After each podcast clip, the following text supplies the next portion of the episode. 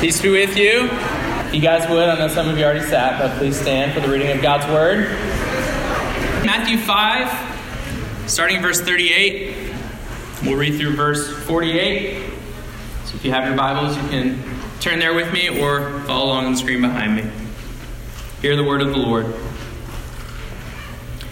You have heard the law that says the punishment must match the injury an eye for an eye and a tooth for a tooth. But I say, do not resist an evil person. If someone slaps you on the right cheek, offer the other cheek also.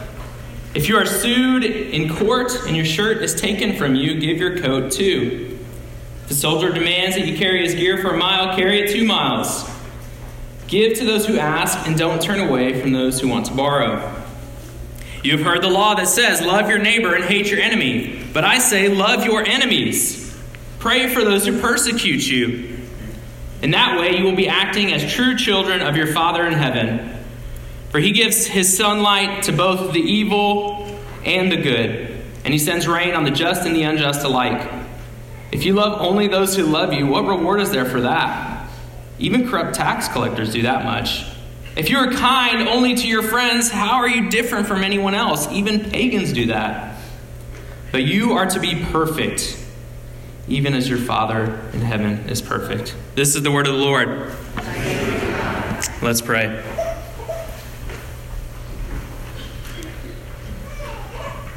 Father, we come before you, humbled by your grace and your mercy, humbled by the reality that we were once enemies and have now been reconciled by the blood of Jesus. God, as we learn from your word today, may we have humble and receptive hearts. Speak to us this morning, Lord Jesus. Amen. You may be seated.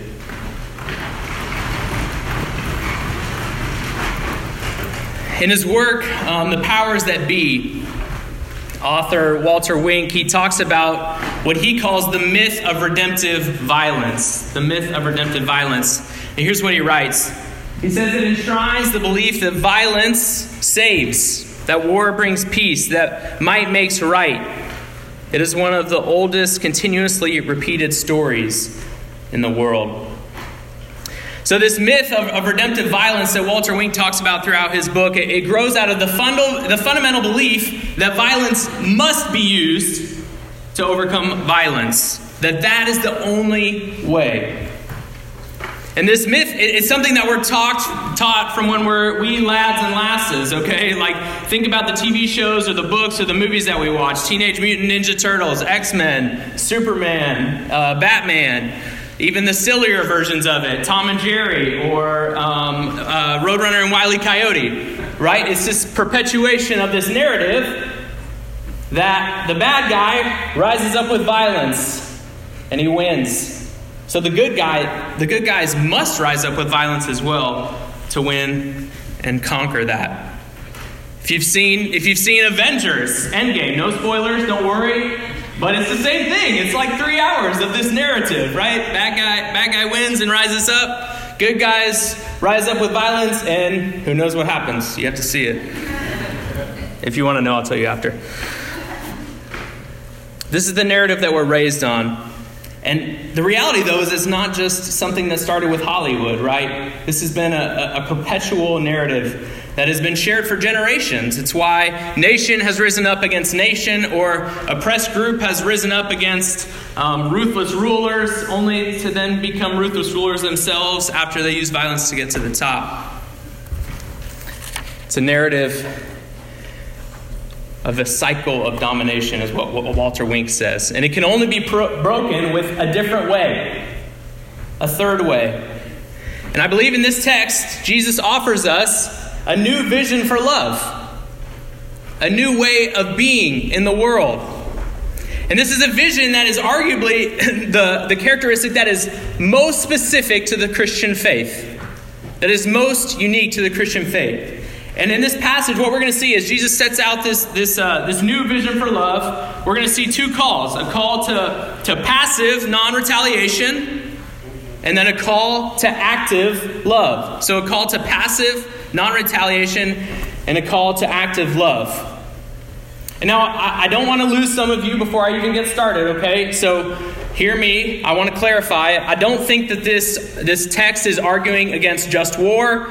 I don't think that this text calls us not to fight for justice, whether that be having a policing system or a military or even fighting for, for righteous causes. I don't think that's what this text is doing.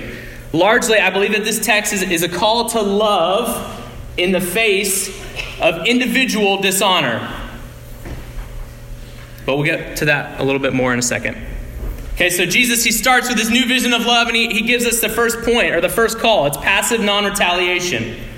Okay, so he's sticking to his formula. If you look at verse 38 with me, um, he's sticking to the formula. He's given us examples up above as we've been looking through this sermon series. So he's, he affirms a teaching from the New or from the Old Testament that the audience will know and is familiar with. He says, "You have heard the law, the Old Testament law, that says the punishment punishment must match the injury, an eye for an eye and a tooth for a tooth." So this is the basic principle of retribution, right? This is where we get the term the punishment must match the crime. If somebody knocks out your tooth, then the just punishment is to not necessarily knock out their tooth, but at least equal the compensation of what a tooth would cost. How you figure that out? That's what courts are for, I guess. But if you're unfamiliar with the Old Testament law, okay, there was this the moral code, the Ten Commandments, and then there was also this, this civic code that, that governed how they related to each other um, as a people group. And this comes from that portion, which it talks about how the people of God should govern and operate. If we look at Exodus 21, uh, 23b through 25, it says the punishment must match the injury a life for a life, an eye for an eye, a tooth for a tooth, a hand for a hand, a foot for a foot, a burn for a burn, a wound for a wound, a bruise for a bruise. The punishment must match the crime. But what's important for us to see in this text is that this command given to the Israelites was for the court system. It was for the judges to use this in cases. And the purpose was to lay the foundation of justice, specifying the punishment which a wrongdoer deserved, but then also to limit the compensation of his victim to an exact equivalent and no more. So it thus it had a double effect of defining justice and then also restraining revenge. That was the point of the law to define justice and to restrain revenge. It prohibited, it prohibited taking the law into one's own hands by the act of vengeance. Okay, it was trying to avoid these, these family feuds, like this Hatfield and McCoy thing for generations. It was trying to avoid that. But the scribes and the Pharisees, the religious leaders of his day, evidently they, they just extended this principle. They, they disregarded this, this uh, the reality that it was for the court system, and then they took it out of it and brought it into their own personal um, personal dealings, right? They started with, with the Clint Eastwood Dirty Harry uh, mentality, or uh, Liam Neeson and Taken, right? Like, the system's not doing anything, so I am going to take care of this. They took it out of the court system, out of the judicial system, and then it became this, um, this law of personal revenge that they were using. But Jesus corrects this notion, right? He says, I say, do not resist an evil person. What? So if someone comes at me, I'm just supposed to I'm supposed to like let them beat the mess out of me? No. No. Okay? Jesus unpacks it a little bit. He gives us a little bit further understanding, and that's why he gives us all these illustrations. He says if someone slaps you on the right cheek, offer the other cheek also. Now, now Jesus is oddly specific here, okay? If Jesus is oddly specific, our ears need to perk up a little bit. There's only so many words that fit into our Bible. So if something is in there that's like, oh, that's really specific, it means we should probably pay attention to it. Okay, why did he say right cheek?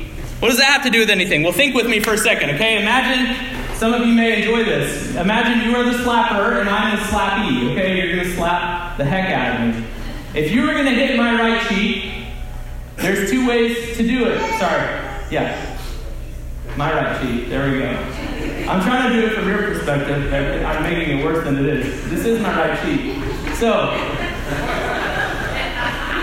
uh, okay, right cheek. Here we go. If you were going to slap my right cheek, you could go open-handed with your left hand, right?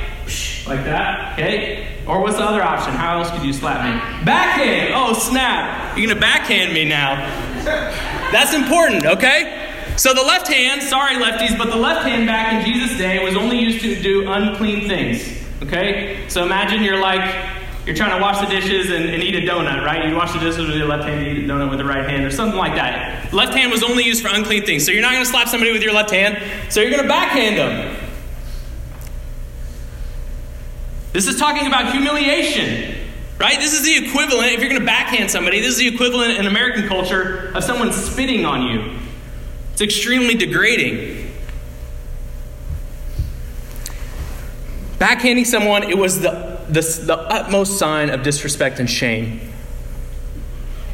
So, what Jesus seems to be saying here in, this, in his examples, and we'll look at more in a second, that as Christians, if somebody is bringing shame and dishonor upon you as an individual, then we shouldn't resist it. Now, again, I, I don't believe that this is referring to somebody like physically harming you or assaulting you. Even though slaps don't feel great physically, it's, it's more our honor or our, our, um, our, our, um, our pride that's bruised, right? Same as if somebody spat on you. It's humiliating.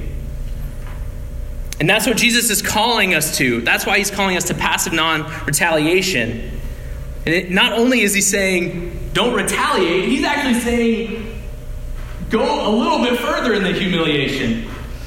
Right? Look at the examples he gives. He says, oh, oh, someone backhands you one time, give them the other cheek so they can slap you again. Oh, you're being, you're being sued in court for your undershirt? Well, give them your overcoat too, even though that's the only thing that keeps you warm. He says, Oh, a Roman soldier comes to you and says, Hey, will you carry my gear a mile? Which was a common practice. It was a way that they humiliated the Jewish people, showing, showing the Jewish helplessness that they had against this um, tyrannical rule. He says, Hey, if that guy makes you carry it one mile, when you get to the end, say, Hey, I'll take it another for you. Why do we do this? Why is Jesus calling to this? He says our Christian duty, it's not, it's not to seek revenge but it's even to go further and allow the evil person to double the injury, to double the humiliation which is upon us.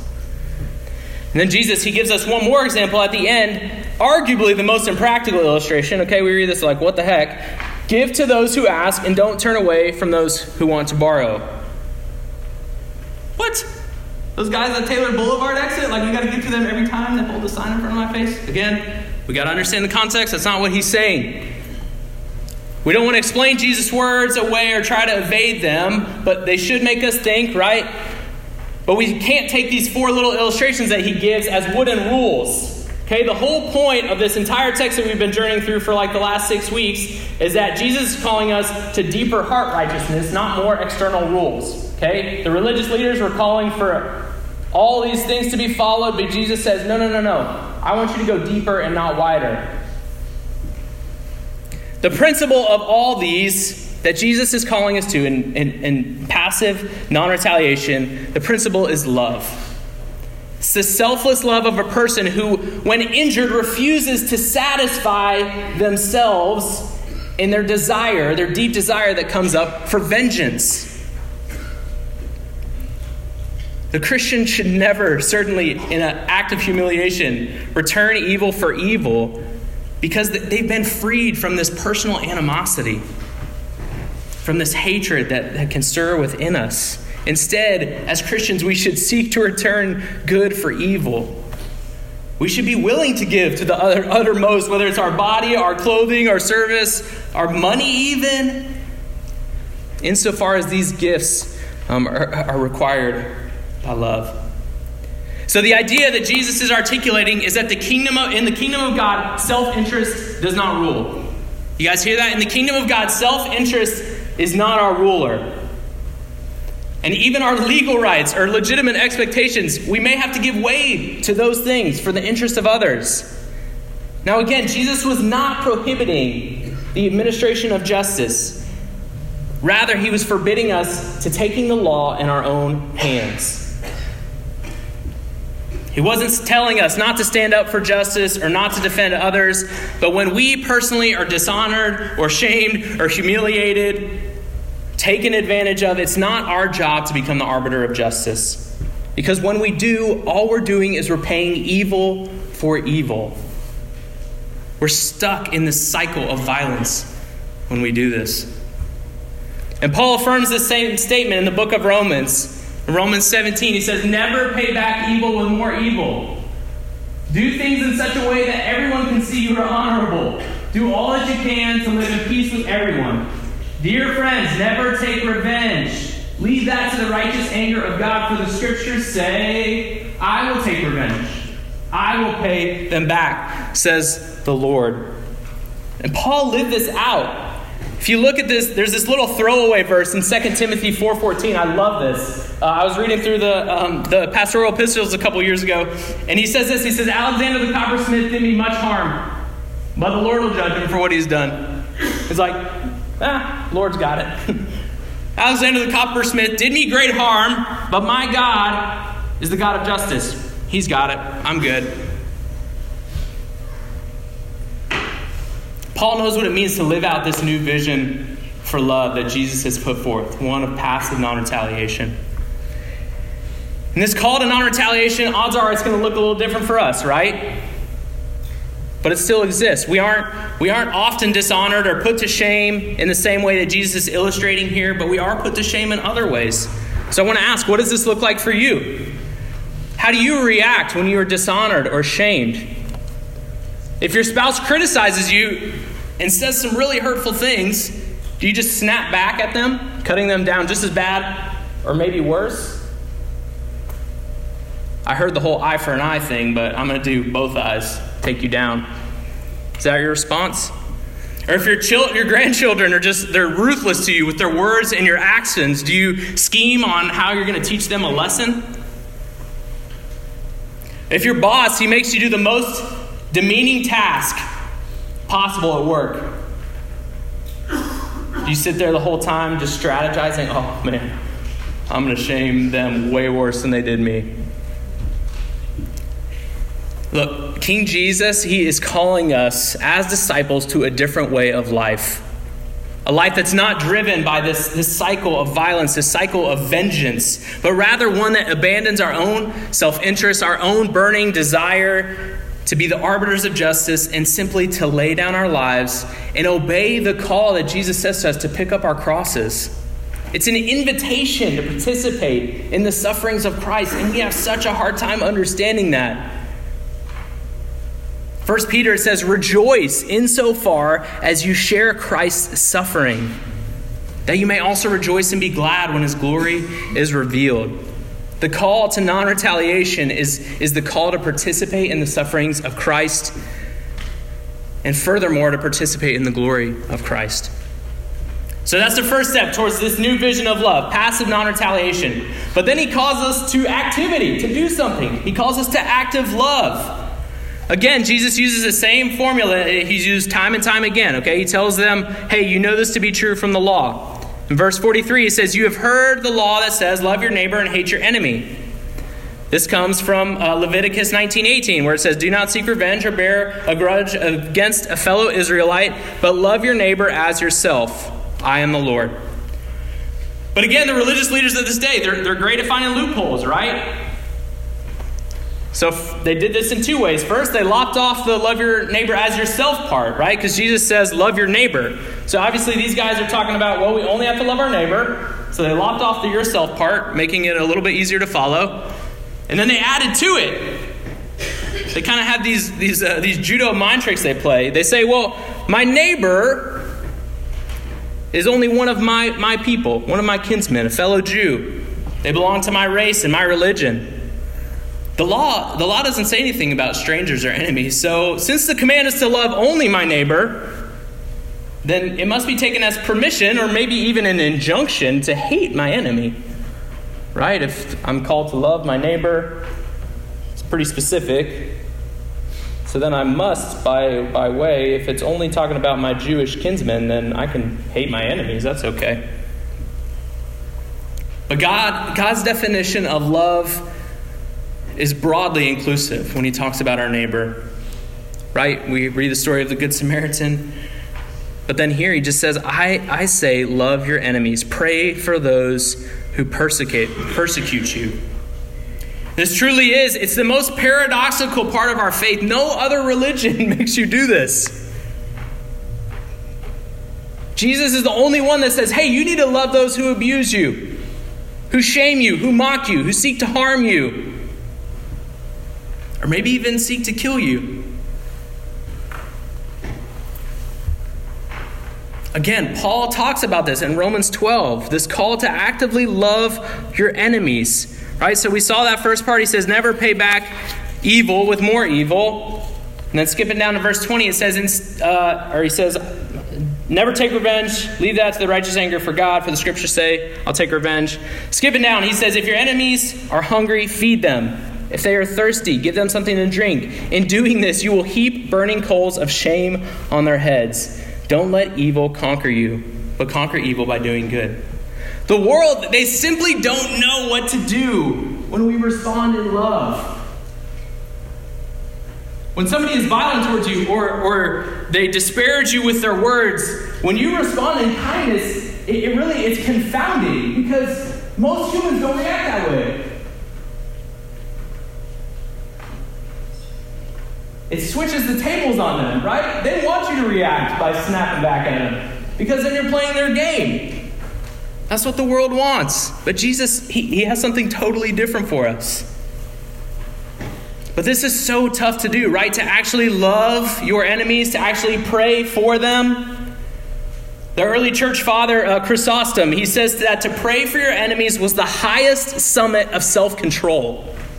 The highest summit of self control. Another pastor, Dietrich Bonhoeffer, okay, he, uh, he was a pastor during the rule of the Nazi regime. He was a vocal, vocal resistance to the Nazi party. Eventually put in a concentration camp, he was tried for a plot to assassinate Hitler and then executed. And he, he, he really lived out this whole loving your enemies thing, even as a resistor. This is what he writes. He says, This is the supreme command. Talking about Matthew 5. Through the medium of prayer, we go to our enemy, stand by his side, and plead for him to God. Now, I, I just, I don't think really in the American church we, we get this. I think we have a challenging time understanding it, truly, to the depth that people around the world do. Undoubtedly, um, you all heard of, of the horrific bombings that happened in Sri Lanka on Easter Sunday. These were targeted attacks on churches in Sri Lanka by terrorist groups, killing 250. One of the pastors was interviewed. Um, his church lost 28 members when a suicide bomber blew himself up outside their sanctuary on Easter Sunday. Here's what uh, Pastor Roshan said in this interview in response. He said, We are hurt we are angry also, but still, as the senior pastor of Zion Church Batticaloa, the whole congregation and every family affected, we say to the suicide bomber and also to the group that sent the suicide bomber that we love you and we forgive you. No matter what you've done to us, we love you because we believe in the Lord Jesus Christ.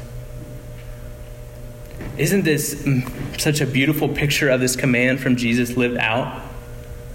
that last line, honestly, it, it cuts me to, to the core. He says, We love you. The suicide bomber that blew up members, brothers, and sisters in his own congregation. He says, We love you because we believe in the Lord Jesus Christ.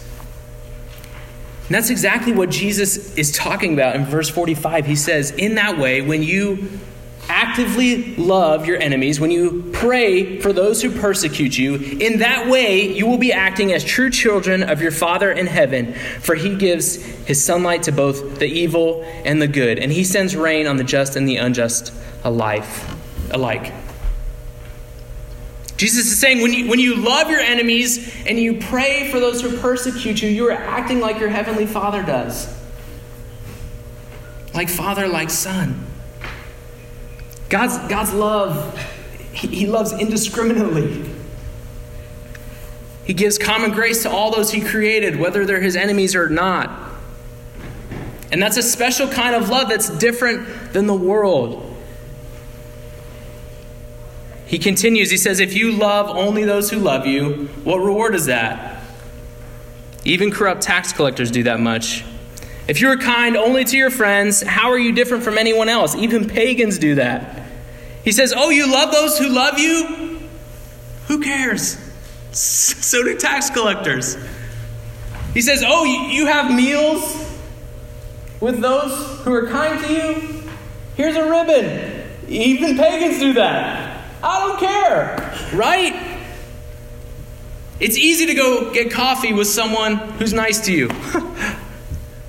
it's easy to have over the people to your house that encourage you all the time. Non Christians do that. Good job. But Jesus, He is calling us, again, He's calling us to deeper and deeper righteousness, to deeper and deeper love. That's what He modeled for us. What if, what if you began to draw near to those that you would classify as your enemies? What if you invited that snarky coworker over to your house for dinner? The one who's rude to you, who gossips about you at work all the time? What if you had them over for dinner? That'd be pretty confounding, right? It'd be like, what, what agenda do you have? What are you trying to get from me? What if you prayed for your neighbor that clearly disrespects you for the color of your skin? What if you prayed for that person? What if you love that sibling of yours that has poked fun at your faith for your entire life? What if you showed them a different kind of love? This way of loving it, it's different than the world has ever known before. And that's why Jesus, in verse 48, he wraps this up with what seems like an, an entirely impossible command for us to follow, right? He says, But you are to be perfect, even as your Father in heaven is perfect. Now, this call to perfection, it confuses us a lot. Even great theologians can get confused by this. But it's not the call to perfection that we think of. Rather, it's a call to wholeness. It's not moral perfection in this life, right? Jesus wouldn't tell us to uh, pray um, for Him to forgive us of our trespasses later, right? If He calls us to be perfect in this life, why would He ask us to pray for forgiveness of our trespasses every time, right? He knows we can't be perfect. But this is a call to wholeness, to wholeheartedness. And wholeness, this perfection that Jesus is calling us to, this greater righteousness can only happen through this new vision of love. I think it's fair to say that in American history, no person embodied this more this, this idea of passive non retaliation and active love greater than Martin Luther King Jr. And what I love about this is, is his posture shows the kingdom impact that can be had when we live this command out. But he also shows us the nuance of this issue, right? Martin Luther King didn't just roll over, he was a resistor. He fought for justice. He was defending the rights of others, but he did so through passive non retaliation and active love. one of King's most moving sermons, I think, is on this text. It's called Loving Your Enemies. And in it, he's wrestling with the questions why and how are Christians to love? And here's what he says He says, Hate multiplies hate right? If you respond with evil for evil, hate multiplies hate in a descending spiral of violence. It's this cycle that no one can get out of violence for violence. And it is just as injurious to the hater as it is the hated. Love is the only force capable of transforming an enemy into a friend because, because it has both creative and redemptive power. Love is the only force capable of transforming an enemy into a friend. You see, this that's what Jesus did for us, right? The only way that we could be made friends when we were enemies is because of Christ's love for us. And he's not calling us to anything that he didn't do himself. If you look back through this text, he did every piece of this throughout his life. Verse 39, he didn't resist, resist the evil persons that screamed for his crucifixion. When he was slapped, he didn't retaliate to regain his honor. In the unjust court of law, when his clothes were ripped from his body, he gave up everything. He was naked. When a soldier demanded that Jesus carry his cross, he did so, according to John. He freely gives to those who ask, even as he was on a cross, right? One of the thieves asked to be in paradise with him. Jesus gladly invited him in. He loved his enemies. He prayed for those who were persecuting him. And when he cried out, Father, forgive them, for they know not what they do. He loved the tax collectors. He loved the Gentiles. And above all, this call to be perfect, he lived it. He lived a perfect whole life in perfect obedience to his Father in heaven. No greater love was there than this perfect love that Jesus modeled for us for us, the ones who were enemies and who are now friends of God. That's what we celebrate each week in a meal called communion. We celebrate that we once were enemies of God, but have now become friends through his blood. On the night that Jesus was betrayed, he, he took bread, he broke it, he said, This is my body broken for you. Do this in remembrance of me. On that same night, he took a cup of wine. He said, This is my blood shed for you. It seals the new covenant for you. This meal reminds us that we were enemies of God, but because of the blood of Jesus Christ, we have now been brought near. Here at Sojourn, our tradition is to break off a piece of bread and dip it into the juice. If you're not a Christian, um, we ask that you not partake in this meal, not because we want to exclude you, but because we want you to continue or to consider taking Christ instead. We don't want you to participate in this meal if you're not about the reality. Jesus is not your Lord. So if you have questions about what it means to be a Christian, please come talk to me or volunteer afterwards. We can prepare you to take communion next week.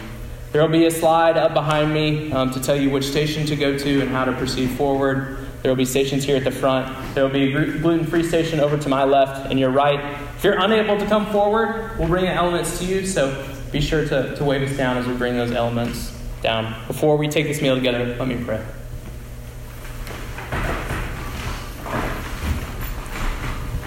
Heavenly Father, your love is greater than any love that this world has ever known.